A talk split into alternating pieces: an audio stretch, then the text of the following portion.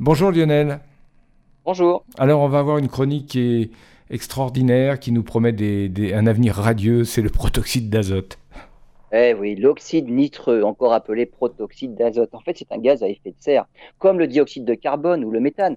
Mais il est trois cents fois plus puissant que le dioxyde de carbone pour sa contribution à l'effet de serre. Il est donc particulièrement important d'en suivre la concentration dans l'atmosphère.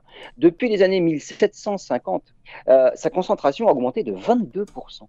Dans les scénarios du GIEC hein, sur le réchauffement global, en vue de limiter la hausse des températures à trois degrés en deux mille cent, il faut savoir que les concentrations actuelles en protoxyde d'azote ont déjà dépassé les recommandations.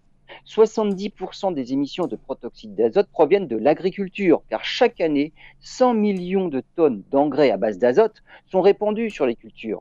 La même quantité provient du fumier du bétail.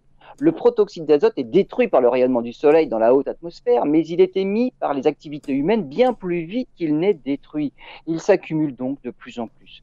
Les émissions en protoxyde d'azote ont augmenté de trente pour cent au cours des trente dernières années. Il est indispensable de poursuivre les efforts en matière de productivité agricole pour une utilisation plus efficace des engrais et tendre vers une émission zéro en protoxyde d'azote.